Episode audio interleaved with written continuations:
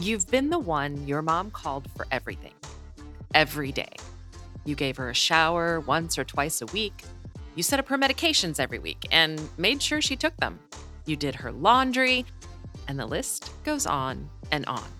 But now you're tired, and she's finally agreed to move into an assisted living community. So you should feel relieved, right? I'm your host, Valerie Borgman, and this week we're taking a closer look at transitioning out of the caregiver role. Welcome to Desperately Seeking Senior Living, a podcast for sons, daughters, grandkids, and spouses who suddenly find themselves tangled in the search for senior living and care.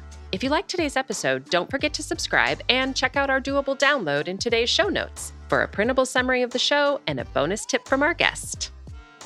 You're listening to our doable tips, short answers to your questions. Don't see your question listed? Send us a note. Then don't forget to subscribe so you never miss an answer. Hi, and welcome to the show. Last week, we defined the role of a caregiver because most of the time we identify as helping mom or dad, not actually being a caregiver. But the truth is, most of the time, we are caregivers. Whether you're a son, daughter, friend, or spouse, caregiving is hard, and transitioning out of that role can be even harder. This week, we're going to look at circumstances where you're now transitioning out of your role as caregiver, why you should consider making the transition, what to expect, and some tips for letting go. 99% of the time, the families we work with did not intentionally become caregivers.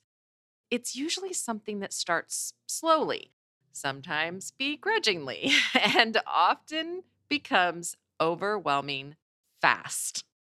Days turn to months and sometimes years, but no matter the extent of your caregiving, from fielding phone calls to attending doctor's visits or showering and dressing, transitioning out of that role can be really difficult. So, let's look at some of the reasons you may be transitioning out of your role as caregiver. First, you may decide to hire in home care for your loved one. Your loved one moves to assisted living, memory care, or an adult family home. Someone else steps in to help, like a neighbor. You sign up for respite stay at a community. And we're going to talk a little bit more about respite or short term stays in an upcoming episode. And of course, the other reason is that your loved one passes away. And for this week's episode, we're going to focus more on the other reasons that I listed because when our loved one passes away, there's so much more to that experience. And I'm going to put a couple of links in show notes to episodes where we already talked a little bit about that. Now, as this transition is made and someone else is providing care, you may still retain some of your role as caregiver. There may still be work to be done. Maybe you're the one in charge of paying bills. But in most cases, your role will and should change. For example, hiring professional caregivers to come into the home or making a move to a community are much more successful when you're able to take a step back and allow the staff to take over. That, of course, can require an enormous amount of trust in people that you just met. We had a client who was the caregiver for her husband, but she was experiencing burnout herself. She just could not be his caregiver any longer. So we found a place that she really liked close to her home, but unfortunately, she just wasn't able to relinquish her role. This resulted in her interfering with his care and not allowing the staff to do their job. And eventually, it just didn't work out. She ended up moving him back home. Now, I'm not saying that if you sense something's wrong with the care your loved one is getting or isn't getting, that you shouldn't say something. You should absolutely step in if something's not right. But having others provide care is a collaboration. And part of that collaboration is allowing them to care for your loved one, taking that step back from your caregiving role and enjoying your time with your loved one. And that's really one of the reasons why you should actually consider allowing someone else to be responsible for your loved one's care. when you do that, then you do get to enjoy your time more, doing the things that you used to love, as opposed to feeling so responsible for that care. And if you're listening to this week's episode, I suspect you either know someone who is just plain tired or whose health is suffering as that family caregiver. And maybe that someone is you.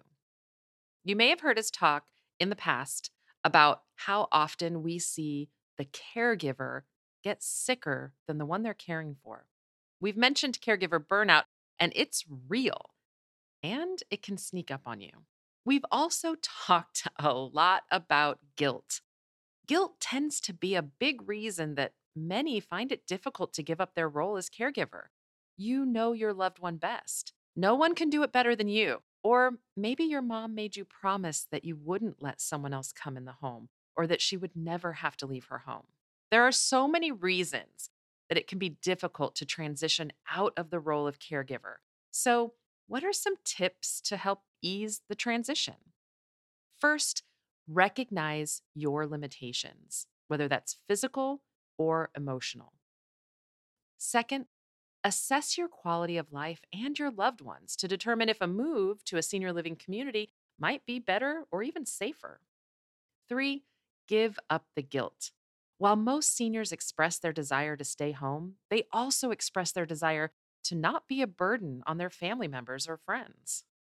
Four, reach out to caregiver support groups. And we'll have some links to some of those in show notes as well. And five, simply ask for help. When we work with a family to find a senior living option, even if that family member hasn't expressed their burden of caregiving, we always ask them to recognize that this transition means they're giving up a role that they've been playing.